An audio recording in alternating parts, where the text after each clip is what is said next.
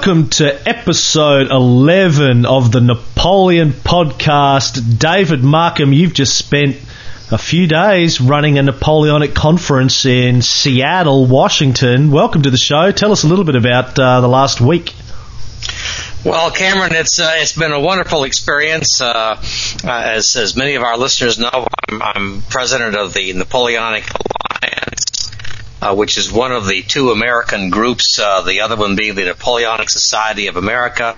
Uh, the first thing I'll mention just briefly for those people out there who are aware that we had these two groups that split apart a number of years ago. The really good news is that the two groups are now going back together again, which will uh, give us an opportunity to, to work together and to, to uh, promote Napoleon in, in the United States at least uh, in a unified manner. But as far as the weekend is concerned, uh, it, it's really like you died and went to heaven.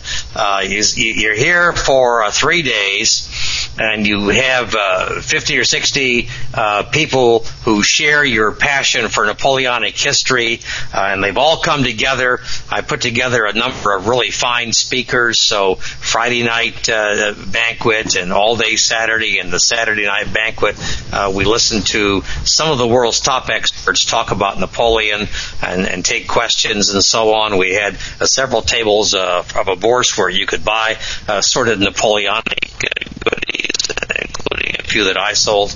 Uh, and then on uh, uh, Sunday, we we loaded into a few vans and and we visited three really fine collections in the Pacific Northwest. Uh, a lot of folks are surprised, but we have uh, up here in the the Pacific Northwest headquartered in in the Olympia, Seattle area, a real cabal of Bonapartism. We've got more Napoleonic folks up here than you'd ever imagine, and three of them have very fine collections, if I may be permitted, since since one of them is mine. Uh, so Sunday we visited my collection and had some champagne and hors d'oeuvres, and then we went to uh, my good friend and vice president uh, John Welsh and and uh, looked at his uh, uh, wonderful collection of, of empire furniture and, and, and artifacts, and then we went to another collection north of Seattle, which has 2,500 square foot room full of magnificent uniforms. Uh, by the end of the day, we were all exhausted, uh, but we we couldn't have imagined uh, better time. So when it was all done, uh, I don't think anyone felt that they uh, uh, were anything but delighted that they came out to Seattle. Our next conference will be next October the 13th, uh, that weekend in in Chicago. Anybody out there who would like to spend a nice weekend uh, visiting with people who share their passion for Napoleonic history, uh, that's the place to be. Well, it sounds like it was a fun time, and as you know, I, I had really intended to be there this year, but uh, events got the better of me, and I'll have to I'll have to make it to some of your uh, conferences there over the course of the next 12 months. But I do feel a responsibility to our audience of this show. As I mentioned to you just before we started recording, David, we had uh, just shy of 4,000 people come in and listen to the podcast last month, in the month of August, anyway, for the record. So, uh, welcome to the thousands of new listeners that we've gained from somewhere mysterious uh, over the course of the last couple of months. Welcome to the show. Well, wel- welcome indeed. And as as I put on uh, one of the posts that I did, and for those of you who aren't aware, you can go to the podcast uh, website and and post your comments. and And I want to thank so many of you for the wonderful comments that you have made. Uh, I'm always fascinated to know just uh, where our listeners come from. So feel free to uh, to post or or email us uh, and and let us know uh, if you first of all whether you like the show or have any suggestions, and also where where you are. Uh, my my book Napoleon for Dummies is now in Dutch and French, so if you're in any of those areas, you can you can read it in your language and not even have to worry about about English. Uh, but whether you're in Australia or North America or, or Europe or Latin America, wherever you you happen to be. Uh, one of the neat things about the internet is that it reaches everywhere, and one of the neat things about Napoleon is that he is popular everywhere. Uh, you put those two things together, and, and we probably have have a pretty nice assortment of people from around the world, and I think that up there around 4,000 people is just wonderful. Of course, a lot of folks would never believe that 4,000 people actually would want to listen to me. so I so I assume they're here listening to you, Cameron. no, I, I, don't think that's true at all. But um, I, I, think most people I know would be uh, hard pressed to believe that there are 4,000 people in the world who give a damn about Napoleon at all. So uh, there goes to show. Now, uh, we better get on with the show. Um, as we uh, concluded episode number 10 of the Napoleon podcast, we had just to remind people, because it has been about six weeks since we recorded it, we had uh, first consul Bonaparte uh, marching back into uh, Italy to refight the Austrians, which sort of culminated with the Battle of Marengo, which was a magnificent victory, not completely owing to Napoleon, but some fabulous strategy, and we went into detail last time and which we, we, kind of cut short the last episode just before, or just uh, uh, at the moment of the, the peace, the Treaty of Lunéville, which was signed in February 1801, which basically put Napoleon's France at peace with all of the countries of Europe with uh, the exception, of course, of England, and, and that's really what we're going to discuss in this episode is that period of time from sort of February 1801 through to 1803 where France was at peace with Europe and Napoleon really went to extreme lengths to put, try and put together a lasting peace with England and with Europe. So why don't you explain to us a little bit about, you know, what life was like for Napoleon after the Treaty of Lunéville in 1801, David? Well, first of all, of course, he, he was once again a great hero in, in, in his home country of France. He he returned to uh, cheering crowds and so on. Uh, the Peace of Lunéville had given France the uh, the West Bank, what bank of the uh, Rhine River. It had forced uh, uh, Austria to agree to the uh, terms of the Treaty of Campo Formio and to to give up the Holy Roman Empire, and essentially it really set Napoleonic France uh, in, in, in pretty good shape. It gave them some territories in, in, in Italy and, and elsewhere. Uh, and more importantly, perhaps, it eliminated, for the time being, uh, the last continental opposition to Napoleon. Uh, basically, at this point, uh, the continent of Europe was uh, at peace with Napoleon. It was not necessarily a, a peace that they all fully loved. Uh, uh, it was an uneasy peace, to say the least, in some areas, but nevertheless, the fighting had stopped. There was really only one country by 1801 uh, that was truly uh, against standing against uh, Napoleonic France, and that, of course, was was Great Britain. Now, what was their issue with France at this time? He was at peace with the rest of Europe. Um, what was their problem with him? Well, I would say there's probably two fundamental problems that they had. Uh, first, first of all, they did not like having uh, France uh, controlling so much of the coastline right across from them uh, that would be a potential uh, springboard for an attack against Great Britain. Uh, England, of course, had been concerned about that for hundreds of years, and there's no question with a leader like Napoleon on the throne, uh, they were they were really concerned about that. The other thing, uh, Cameron, is that the British policy always was based on the idea of a balance of power on the continent. They felt that their security was best served if no one country had been able to gain hegemony over the rest of Europe. As long as there were two or three or four countries of more or less equal power, Great Britain felt safe. And that was no longer the case. Clearly, Napoleonic France was first among equals, uh, and with this peace, they were, at least in theory, in a position where they could uh, be a real threat to Great Britain. So Great Britain wasn't very happy about it, but Great Britain couldn't do a whole lot about it either. Uh, because without allies on the continent, they were in no real position to take on um, essentially all of the continent all by themselves. Mm. Now, uh, William Pitt was the Prime Minister of England at the time, and obviously he was replaced. There, there was a, a, a, certain sense of admiration in England, though, for Napoleon. I mean, continuously through his reign, as we've discussed before. but uh, at this particular time, Pitt was replaced by Henry Addington as Prime Minister, not for very long. But that, that sort of gave Napoleon an opportunity to, to reach out for some peace, didn't it? Well, it did. Uh, Addington really did not want to to be at war.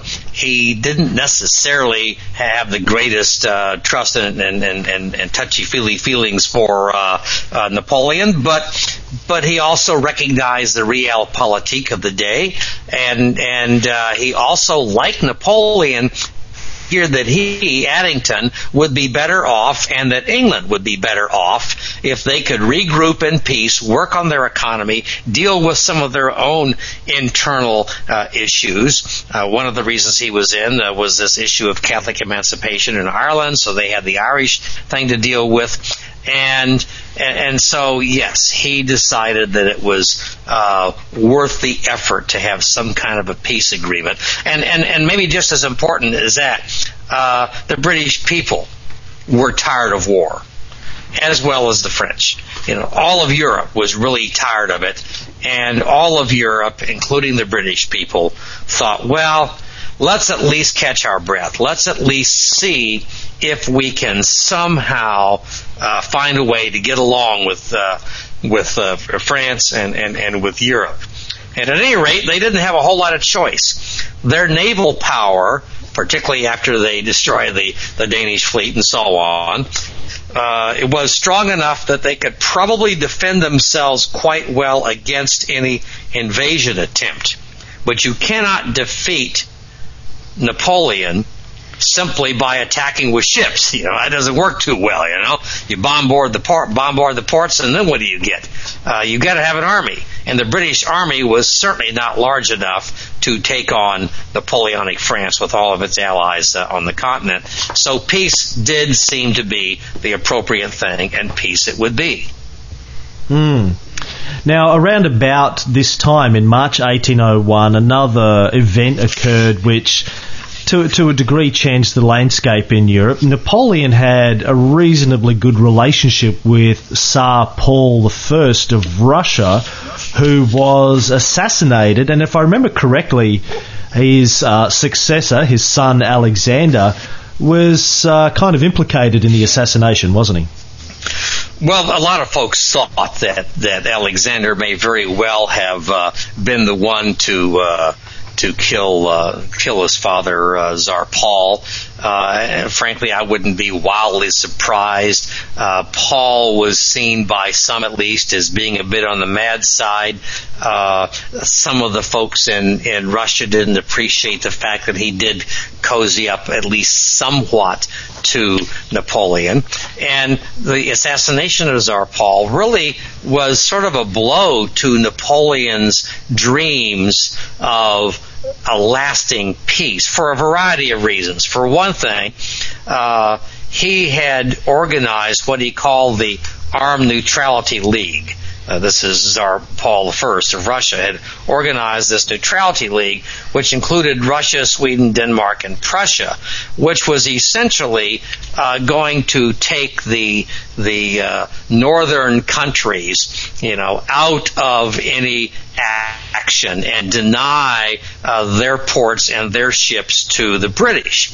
Moreover, Great Britain was very concerned that Denmark, that which which had a very nice fleet, by the way, uh, although it was officially neutral, uh, was quite likely to to either willingly allow its fleet to be used or to be unable to prevent its fleet from being used in an invasion of England. And Napoleon had at one point thought about invading England uh, by first invading Ireland, where he expected to be overwhelmingly uh, popular, uh, and then using Ireland as a springboard to invade England. Whether or not that ever would have worked or not is hard to say, but the assassination of Paul I uh, really didn't help uh, that possibility. And then, of course, uh, you also have the fact that Admiral Nelson uh, goes into the uh, Copenhagen har- harbor uh, in, in March of 1801. And, and and actually in April is, is when the action takes takes place, uh, and they basically destroy uh, the the uh, the navy.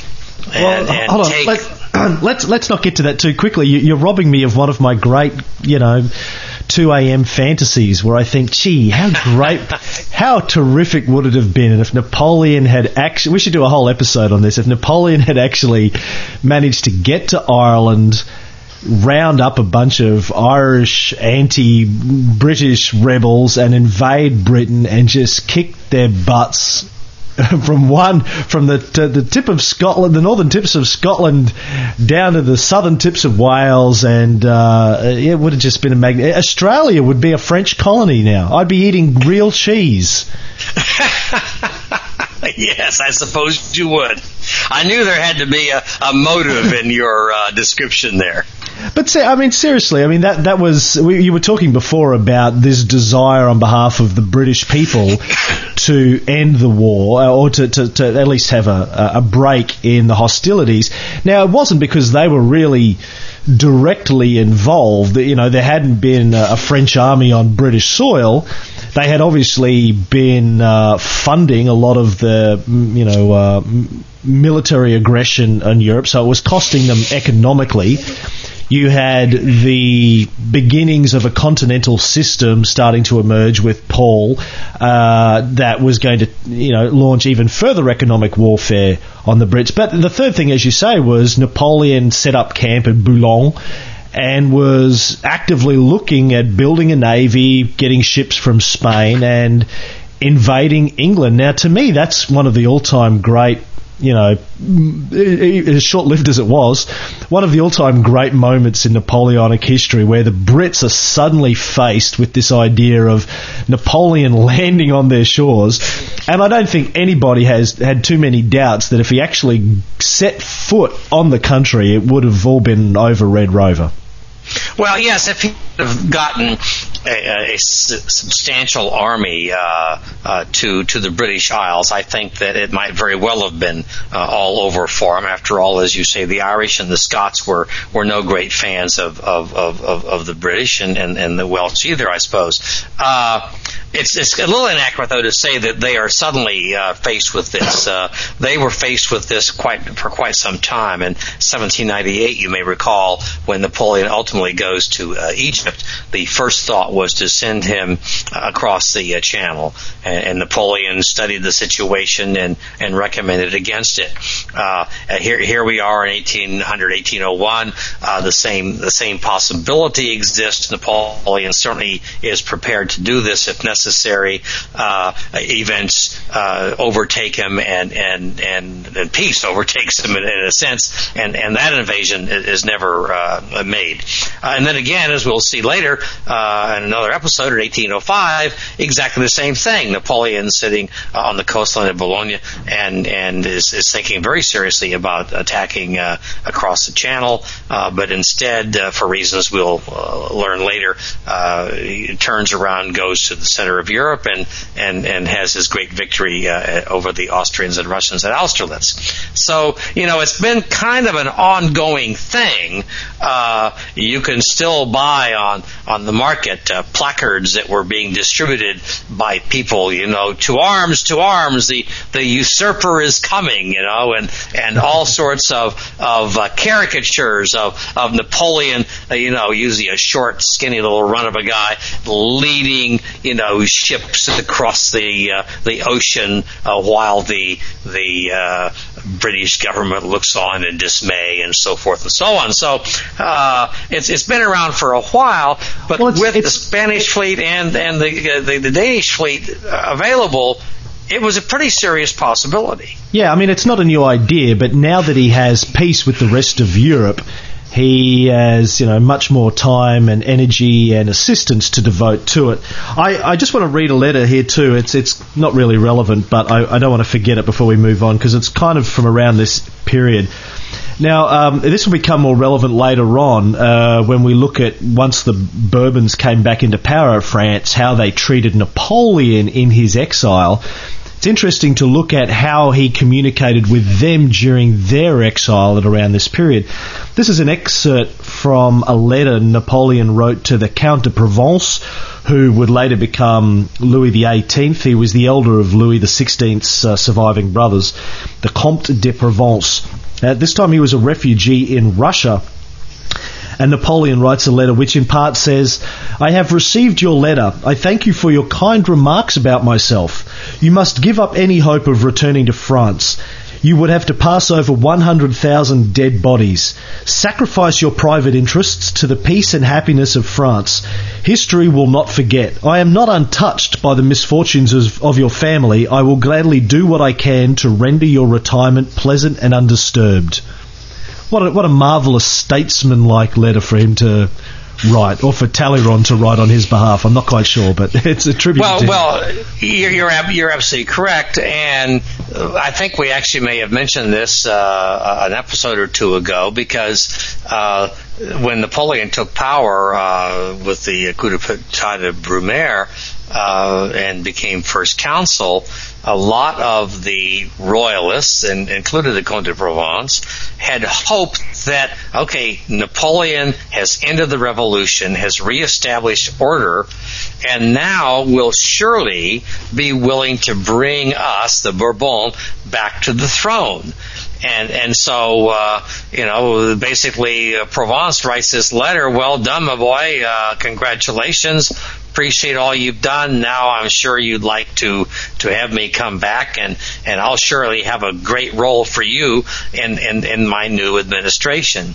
Uh, and that's when Napoleon writes this letter that you you read, and it's it's one of Napoleon's classic letters. You know, uh, uh, forget about it, fella. You want if you were to try to come back, you know, a hundred thousand dead Frenchmen would would uh, would would litter your path, and I think they got the message. But That's it, when they turned around and started trying to kill him uh, by assassination instead. Which we will, which we will cover in, in uh, I'm sure, probably the next episode. But oh, yes. it, it's it's just the statesmanship of his letter and how he, you know, offers to look after them in their retirement, make sure it's undisturbed and peaceful, and to do what he can. And well, well Napoleon's a brilliant, a brilliant statesman and diplomat. You know, you're you're, you're completely right, Cameron, as always. Uh, you know, and you you picked uh, one of the finest examples of of this. You know, Napoleon wants peace, and he he's not trying to be in your face to them. He didn't send them a letter saying, you know, you guys screwed screw yeah, things he's up. Not, don't, he's not don't thumbing his nose at them.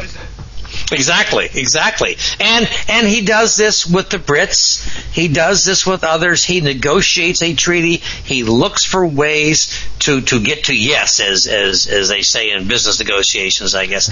And and he does. He gets to yes. In fact, it gets to a, a, resounding yes, as we'll see, because the ultimate uh, peace is very much in France's uh, favor.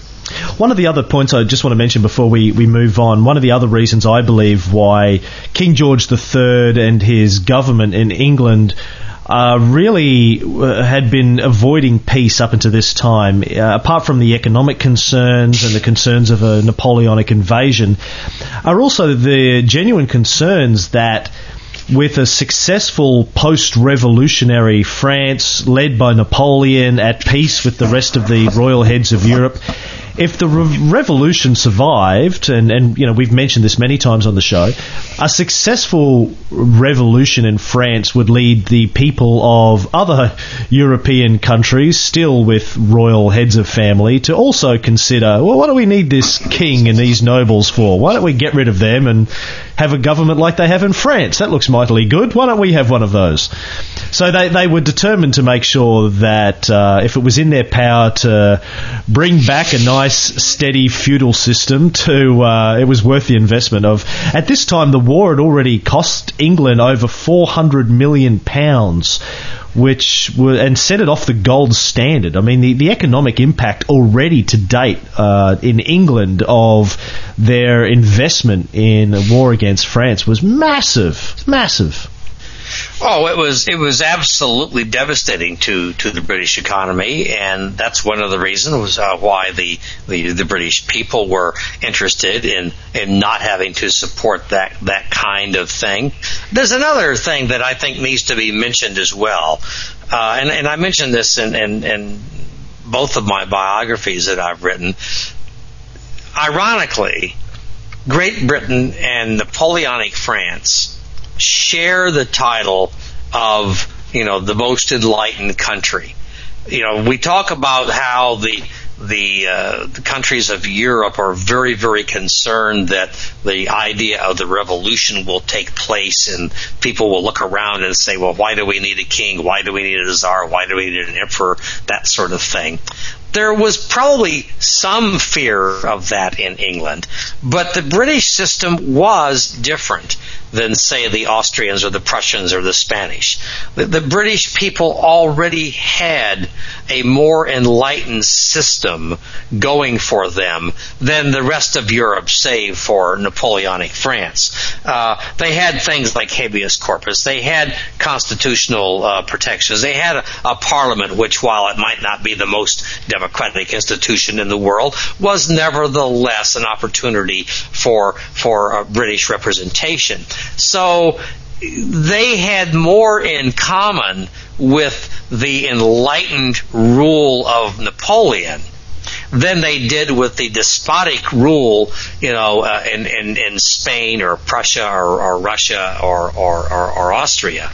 Uh, so there was probably this sense on the part of at least some people, and there was a very strong pro-French, pro-peace party in uh, Great Britain uh, but there was this feeling on the part of some people that, by golly, we ought to be at peace. There's no particular reason why we should see each other as a threat.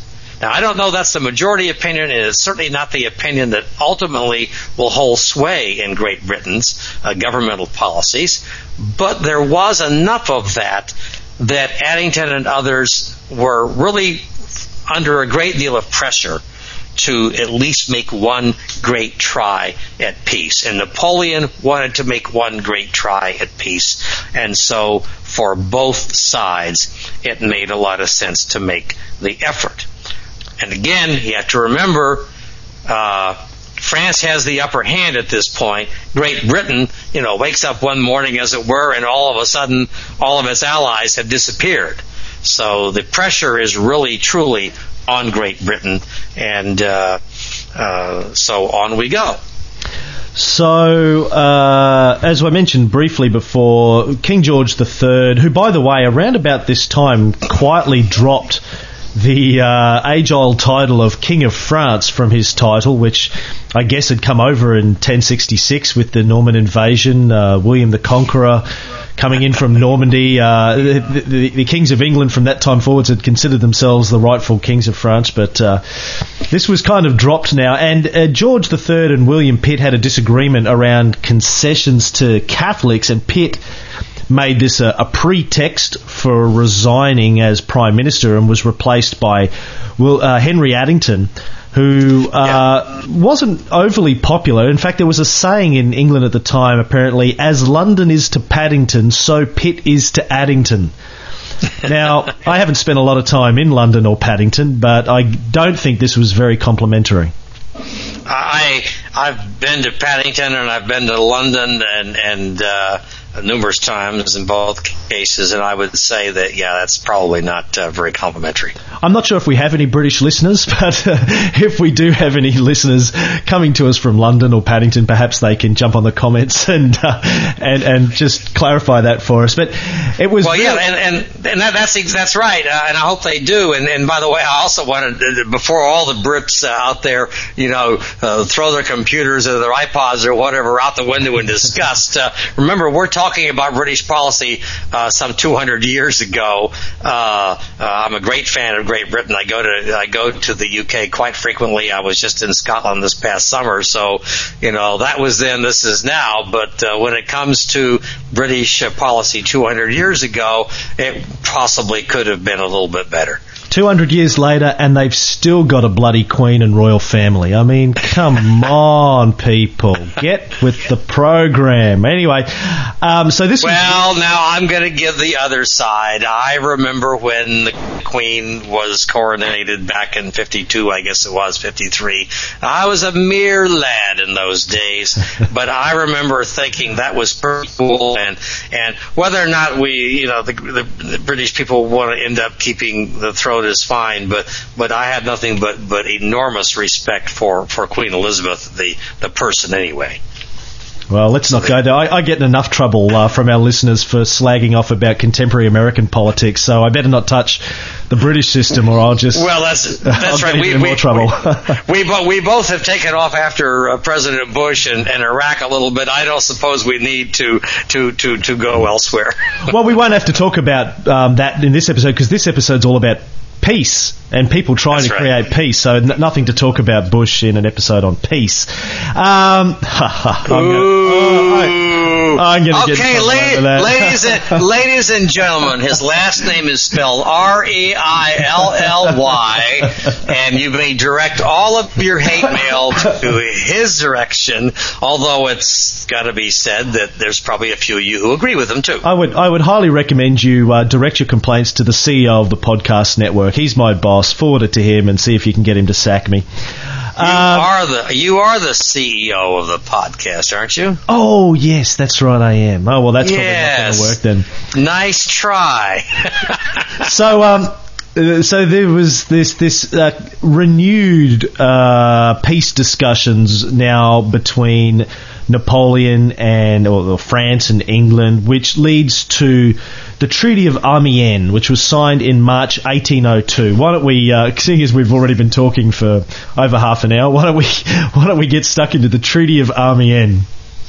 Yes, we discussed uh, before uh, we went on the air that uh, because I had such a long weekend and so on, my voice is a little ragged. This might be a short episode, uh, and of course, uh, I chuckled at the time, knowing full well that we are incapable of having a short episode. uh, that, but only because our listeners demand that we give them their full money's worth with each time. So right. we'll work on that.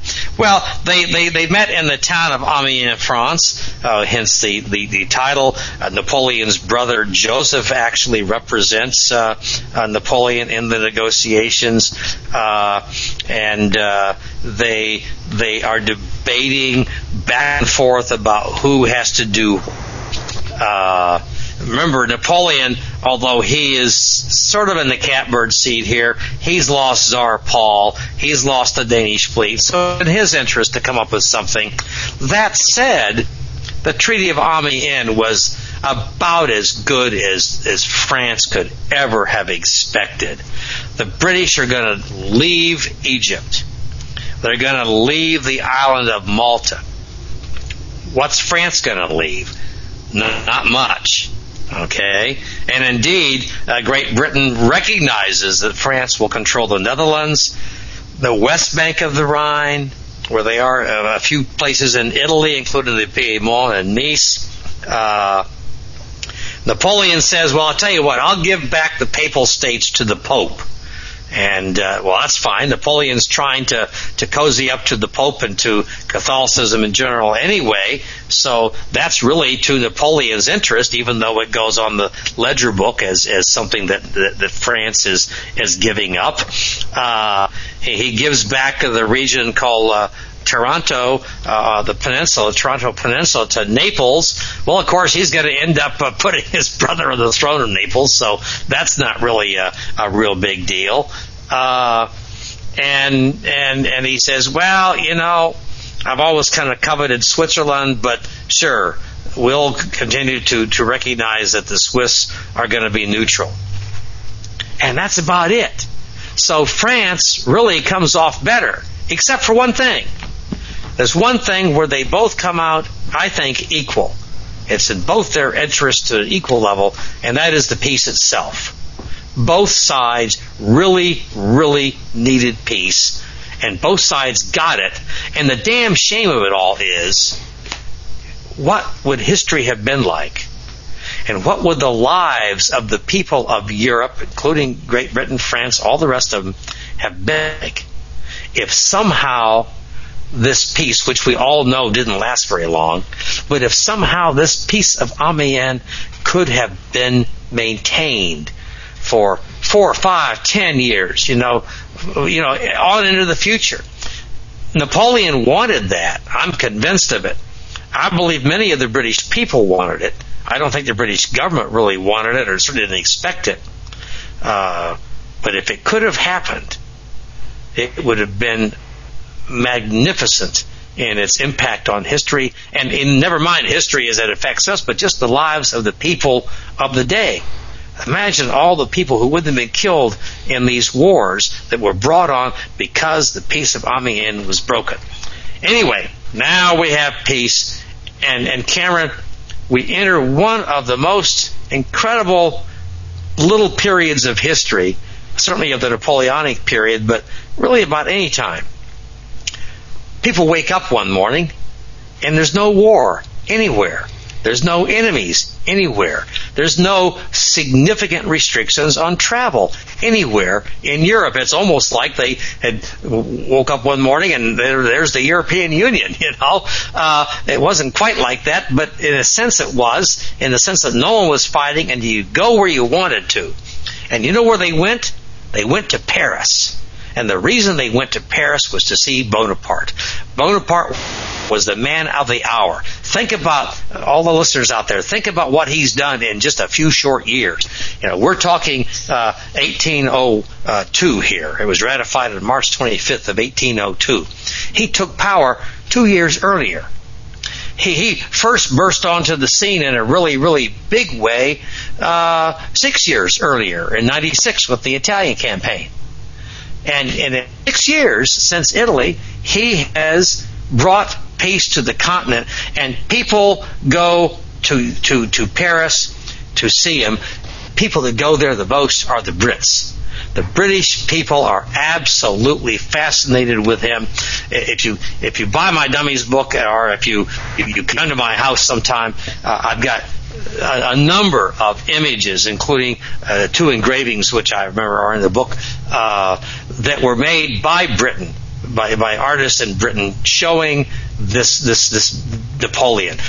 Members of the nobility would proudly display uh, Parian or, or marble or bronze busts of First Consul Bonaparte in their homes you know, uh, which is just incredible. I mean, this is the ogre of Corsica. This is the great usurper and so forth that we'll hear. And yet here they are, you know, celebrating him. Uh, and, and, and images of Napoleon can be found all over Europe, snuff boxes, uh, engravings, medallions, and so on. Uh, Napoleon, of course, doesn't exactly sit on his laurels. He, he gets right to work reforming the country, uh, you know, hiring more police for the highways, uh, rebuilding, enlarging the Louvre, uh, creating jobs, improving water quality, uh, all the things that you would expect uh, a, a, person like Napoleon to do. Uh, he's already cozied up to the Pope, the Concordat, and so forth. All these things we've talked about.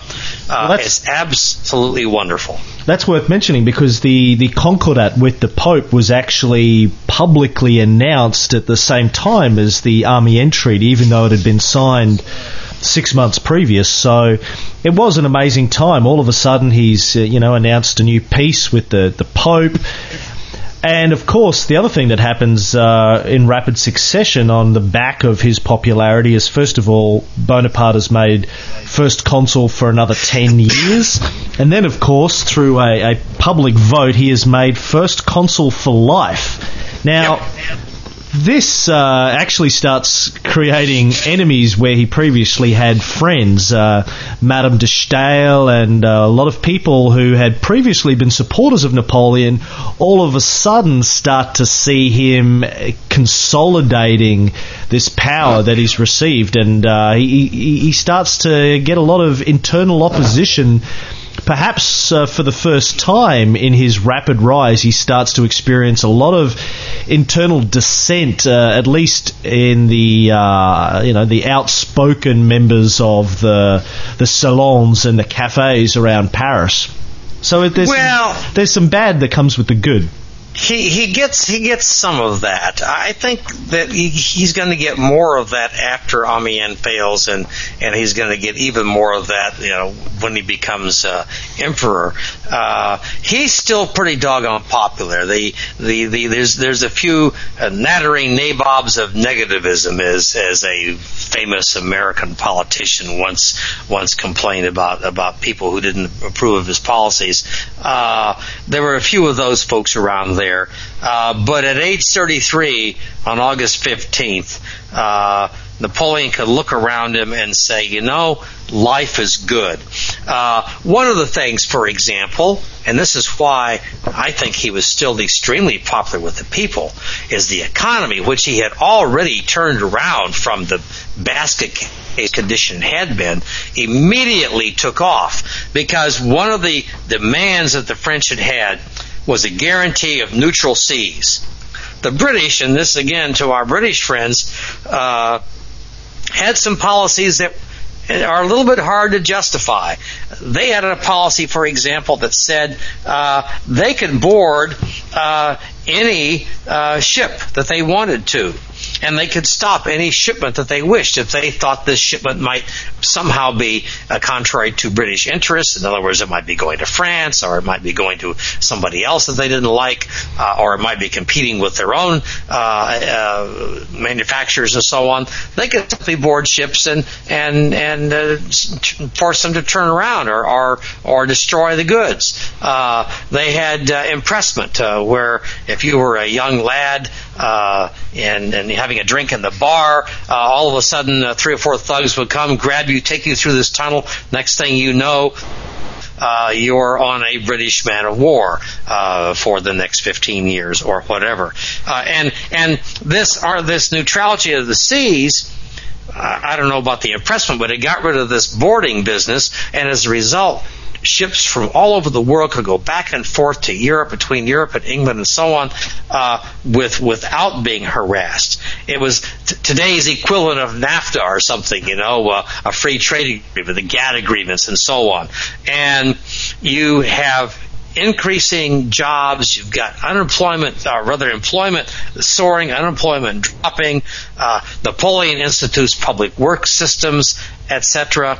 I mean, it was so good that somebody probably said, you know, pinch me because this is too good to be true. And as we all know, sadly, it was too good to be true. Before we before we get into the complete collapse of there's something that I don't have in the show notes. I'm just going to spring it on you and see how quickly you can respond to this. Listeners, oh, is, you're asking a lot. This is a test of uh, his ability to talk unprepared. We we um, haven't really covered. We kind of skipped over in this period um, the whole infernal machine affair, which it took place on Christmas Day in 1800, so it was a couple of years prior to this. But it made me think of it because of the whole consul for life issue, which obviously then led into the um, the uh, empire, the emperor ship. Do you call it an emperor ship? Anyway, we, we, we should touch upon this, I guess, around this period because it, again it ties in with uh, you know, the British funded uh, conspiracies going on, the Jacobin conspiracies going on inside of France around this period, 18, 1800 to sort of 1803, 1804. Are you prepared to talk about the Infernal Machine and tell us the story? Because it is one of the most famous uh, episodes in Napoleonic history. Pretty, pretty much every uh, mini series is going to cover this, and uh, this is probably a good time to talk about it. Well, sure. I mean, the Infernal Machine is one of those uh, uh, flashpoints in, in, in, in, the Napoleonic history. Uh, when Napoleon takes power uh, as first consul in 1800, uh, clearly not everybody is pleased by the way, not everybody figured he would last. There were, you know, they figured, okay, we got him now for for how long? A few months, a year? You know, who's to say? Uh, some of the most radical uh, of the revolutionaries, the, the Jacobins, uh, didn't like the idea of having a military leader, uh, although they would come to see, uh, to some extent at least, that he was fairly enlightened. Uh, but the royalists were the, the biggest concern. Uh, the the letter that you and I discussed earlier uh, uh, for with the Comte uh, de Provence, uh, uh, where they wanted him to to bring back the Bourbons. Well, the letter that you read made it clear to the Bourbons it wasn't going to work. That Napoleon was not going to do it willingly. So, okay, if Napoleon won't cooperate, you know, we'll whack him. We'll get rid of him. You know, and. Uh, that would have probably been fine with an awful lot of the other leaders, at least in part because they realized that Napoleon was so bothered with the people of France uh, that there was not too much they, they were going to be able to do about it. Uh, so assassination uh, was the way to go. A lot of the royalists, of course, lived in England the British government gave them nice places to live, paid their expenses, encouraged them to do their work.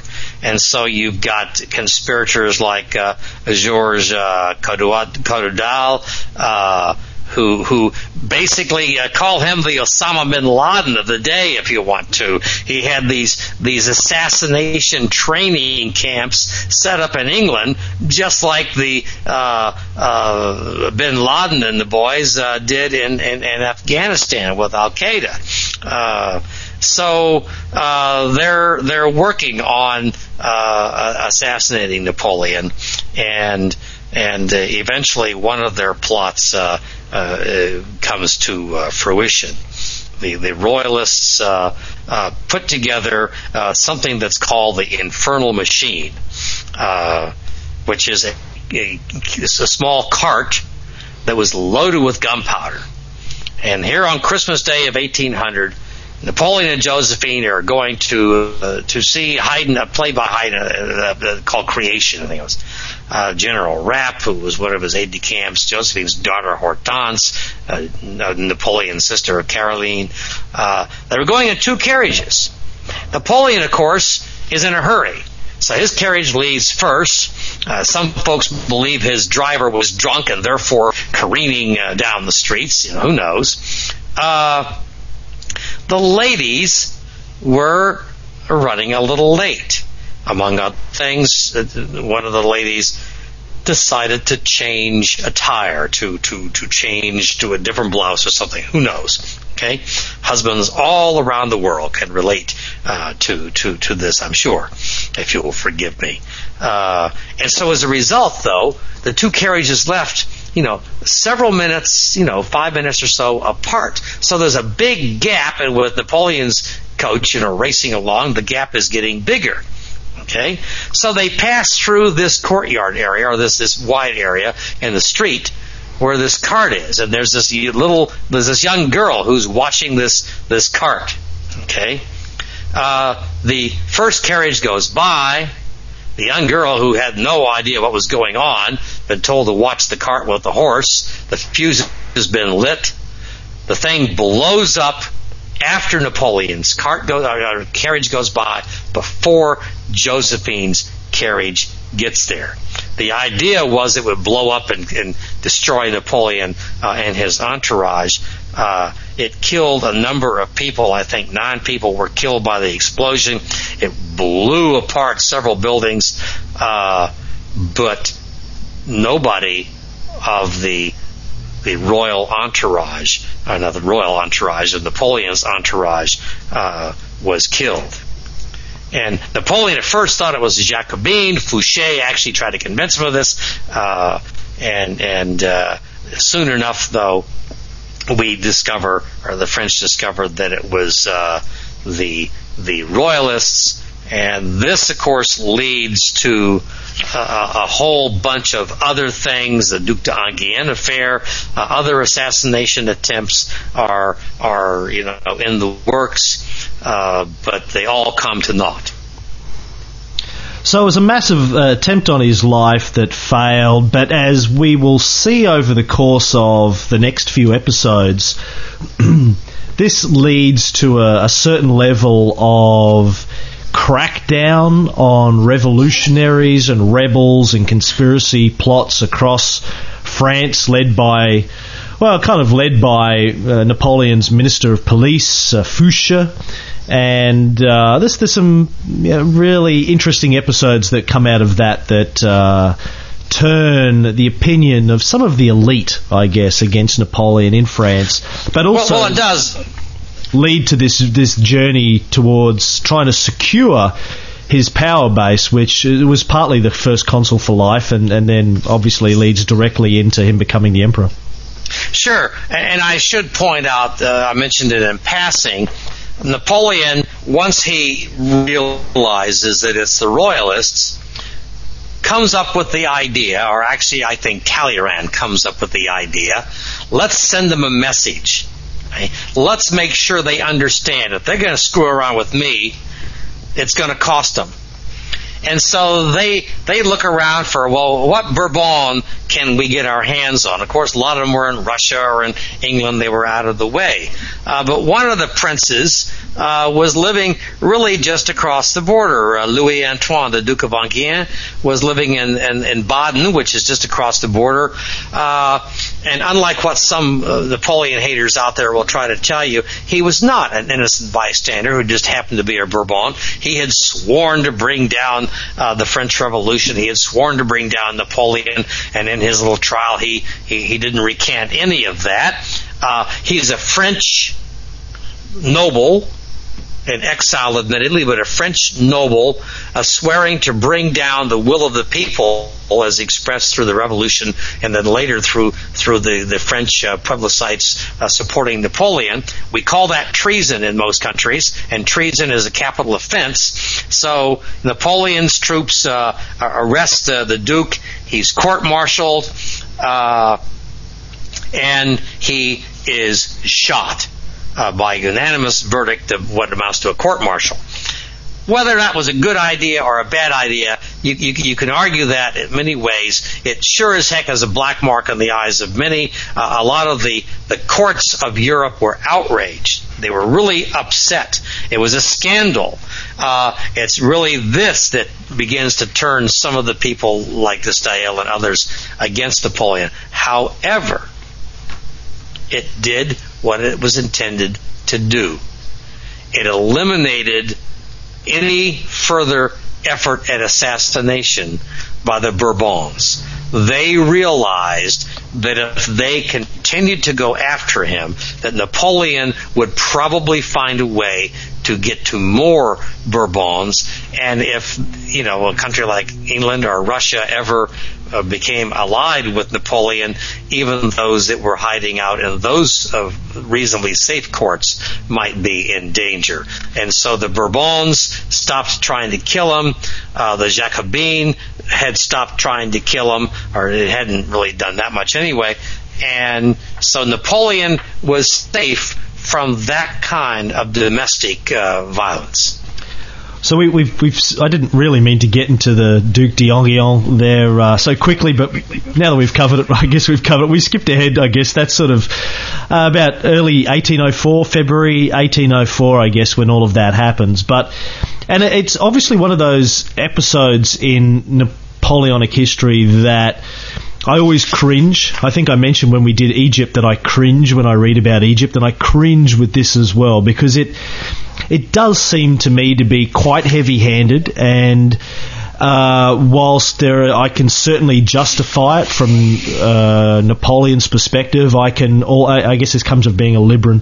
I can also uh, see his opponent's perspective on this when he had already at this point consolidated his power and rule in France for somebody like that, uh, a member of the Bourbon family, Bourbon family, to be summarily executed that rapidly after being arrested without an open and public trial, without any transparency, was obviously going to have a massive backlash. And I've never quite been sure. I think Napoleon actually denied, at least to Josephine at one stage, because she, she, obviously uh, being a a former noble and having lots of emigre friends, uh, they were all quite horrified and shocked by this. And he, he actually denied his involvement in the guilty verdict, uh, I think, but I, I don't think anyone was really fooled that the order came from him. Would you agree? Well, it's really hard to say. Uh, I, I tend to to look at the role of uh, Talleyrand, uh, who I believe probably encouraged Napoleon to, to take the action and probably encourage the, the, the, the verdict and then claims uh, that he was trying to, to tell Napoleon and not to have, have him executed. I'm not so sure. Uh, I'll be honest, I'm not an expert on the, the hour by hour communications that, that go on in this. Uh, you know, Napoleon, as all leaders, has to take the ultimate responsibility. However, I think that uh, anytime you have somebody like Talleyrand involved, uh, there's at least some question as to how uh, well informed Napoleon was and to whether or not Talleyrand's actions and approaches uh, are in the interest of Napoleon or in the interest of Talleyrand. Uh, and we can we can talk about this again sometime, and I can try to to get a little bit more information on it. But the French people didn't seem to mind it that much. Mm. The courts of Europe didn't like it. They were furious. And, you know, some of the intellectuals in France were unhappy about it. But to most of the French, it was, hey, they're trying to kill our leader, and he has struck back uh, to send them a message. And what's your problem with that? Uh, and I think that's really the attitude that most French took. So it didn't do him any good in international relations, but it does not seem to have hurt him domestically. I mean, God, it's going to be so hard not to bring com- contemporary American politics into this episode, but I swore I wouldn't do it. I swore I careful, wouldn't do it. Careful. I'm, I'm going to leave it alone. Heavy-handed counterattacks when you're obviously in a position of power and the impact that has on your profile internationally. But hey, I'm not going to go there. Um, what, well, what well, but but, but no, there no, is no, a difference. Well, and the difference is that in, in the what you're talking about, the current domestic situation, uh, after a, a brief period of sort of American unity and support for the president, uh, the, the, president's popularity, and this is not me talking politics. This is just you know read the read the newspapers. His his support has plummeted, whereas Napoleon's support remained high and was high really for most of his uh, reign. Yeah. Okay, please don't tempt me to get involved in talking about because it'll just go off the rails. I I didn't tempt you, ladies and gentlemen. Again, People, his name is C A M E R O N. People who are interested in my views can listen to my G'day World podcast, and that'll get enough ranting about that. Now, um, we, we, but also, we, I also want to. I, I, let me let me just say in your defense and, and, and in my defense because I've I've gotten my digs into it. I know not everybody appreciates it, but it is important that we tie history to to what's going on in the world today. Uh, there's there's very little point in learning history unless you can learn from history. And when I teach, I always try, whatever I'm teaching, whatever period of history. I mean, I have to teach a lot more than, than Napoleon. I'm sad to say I would be happy if they paid me just to teach the French Revolution and Napoleon and forget about the rest of the world and the rest of time periods, they don't let me do that. But whenever I'm teaching anything, whether it's the Roman Empire uh, uh, or, or, Charlemagne or, or, or, the Renaissance, or, as the Brits would say, the Renaissance, uh, you always have to say, well, how did this affect today? What's going on today that we can, where we can see some parallels from what went on then? What mistakes did people make or what good things did people do then that we might want to try to either avoid or emulate today. That's the whole point of history.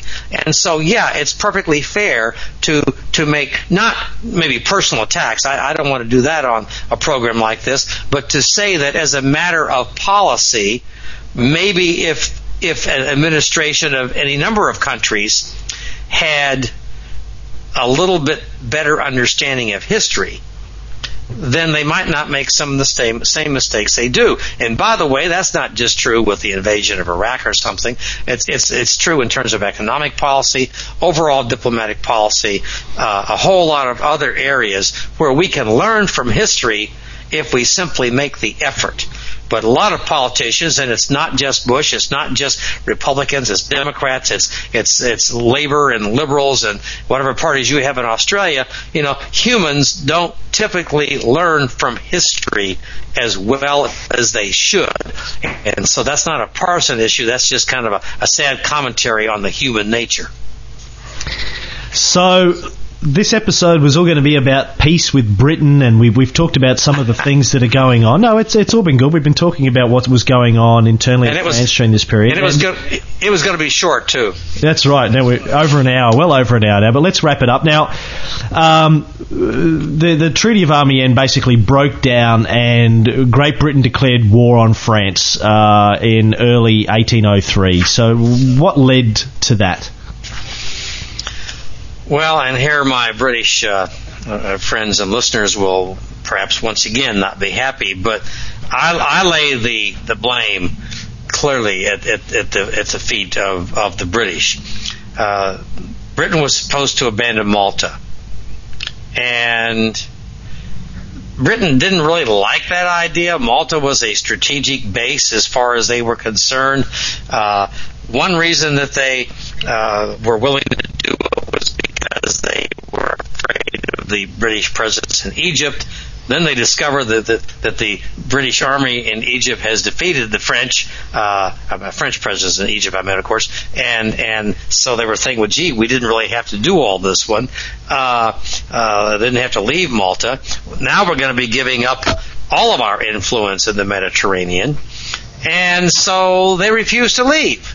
They come up with various excuses here and there, none of them being particularly uh, good. They complained about Napoleon not engaging in some of the trade things, uh, but Napoleon was moving forward on the trade field and and things were doing fine there.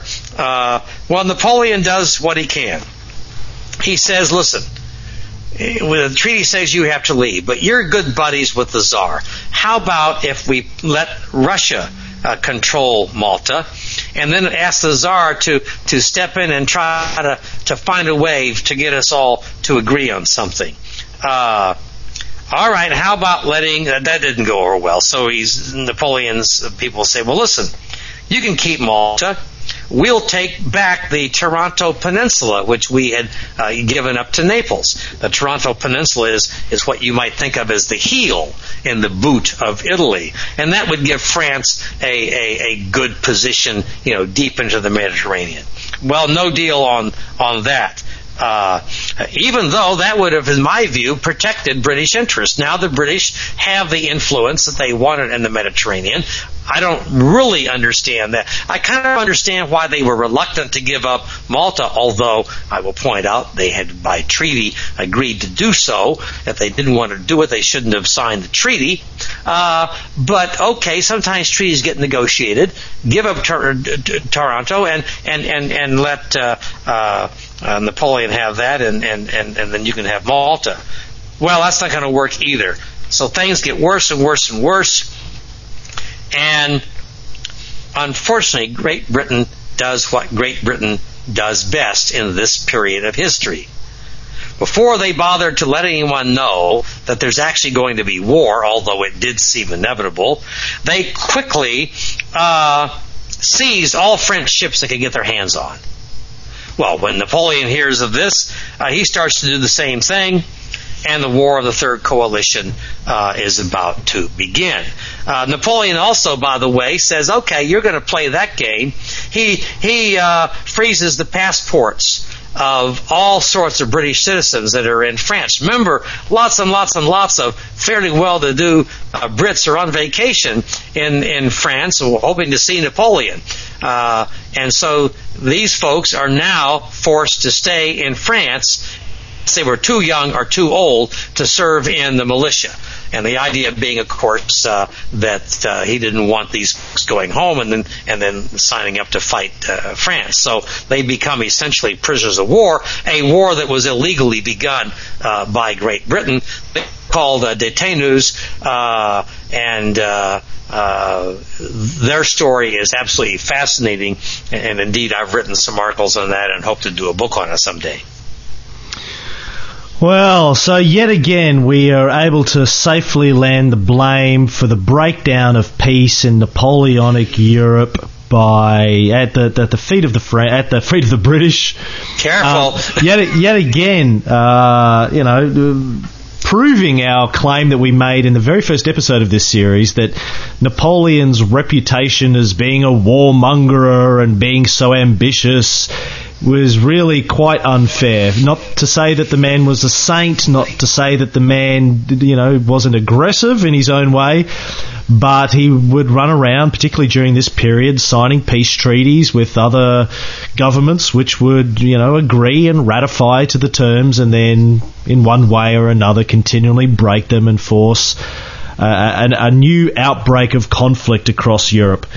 There is no there is no doubt in my mind that Napoleon would have been willing to keep that peace indefinitely. With peace on the continent, with the expanded borders up to the Rhine, and with the control of portions of Italy and so on, Napoleon had absolutely no reason to want to fight anyone. It was clearly in his best interest to maintain peace. And uh, it is absolutely sad. You know, a person can argue if they wish that, that was in uh, Great Britain's interest to to do what it did. I disagree with that. I, I, I hate to pick on Great Britain again because of my modern day feelings for the British, but in this case, uh, Cameron, you're absolutely right. Uh, there there was no good way to justify the breaking of, of the peace of Amiens. Well, we were going to we were going to spend some time on the continental system this episode. I really don't think we can go for two hours in this episode, so we might. No, have no, to, I, might have to leave that, that for next time. time. Yeah, next yes, time I, we'll talk about the continental system. Well, the continental system is something that has its uh, infancy in, in, this period, but it goes on uh, so long and becomes such a factor in so many things that are going to be coming down the pike that I think next time we can set the stage for the continental system, and then we'll probably find that we go back uh, and, and sort of revisit the continental system and how it's working uh, as as we move along. J. David Markham, JDM to his friends, thank you so much for enlightening us once again, uh, coming out of a very tiring weekend of Napoleon for you. Let's do this again soon. Well, we, we certainly will. Maybe even next week we can do something. And I, I want to say to you, Cameron, what I what I've said on some of these postings. You know, it's a real honor to be here and to do this. But but the folks out there have a they, they get a real double treat when they get us because you know, okay, fine, maybe I'm the the quote unquote historian that you've got on the show, but your knowledge and your reading of Napoleon and your understanding of this history is every bit as important to making this show successful as I am. This is a team effort, and I'll tell you, I think we're a hell of a team, and I'm having a ball, and and and I'm looking forward to uh, to more of the same. And thank you, David. I appreciate that, and I'd sincerely also like to thank all of the people that have just been uh, leaving feedback for us on the comments system. Please, if you if you're listening to the show and you haven't introduced yourself to us in the comments system, please do that. Uh, we we really do appreciate getting your feedback as to you know the good and and the criticisms. We take the criticisms on board as well. Doesn't mean we're actually going to do anything about them, but we will take them on board.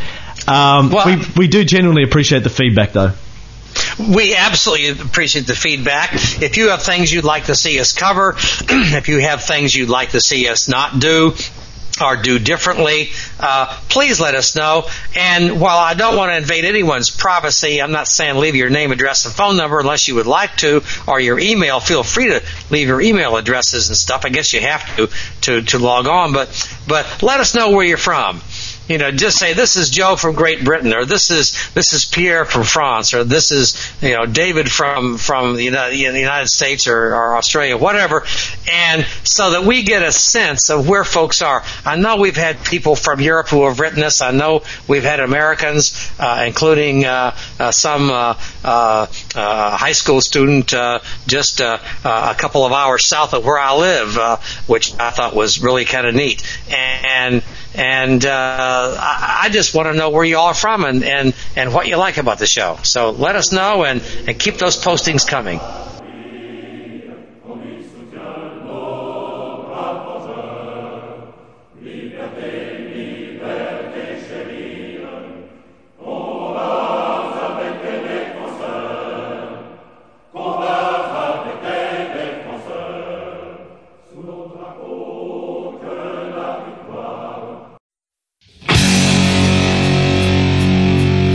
G'day World, this is Cameron Reilly, host of G'day World, the very first Australian podcast ever. Still going strong. Also, the CEO of the Podcast Network. We were the world's very first podcasting business, and we're still one of the largest podcast operations on the face of the planet today.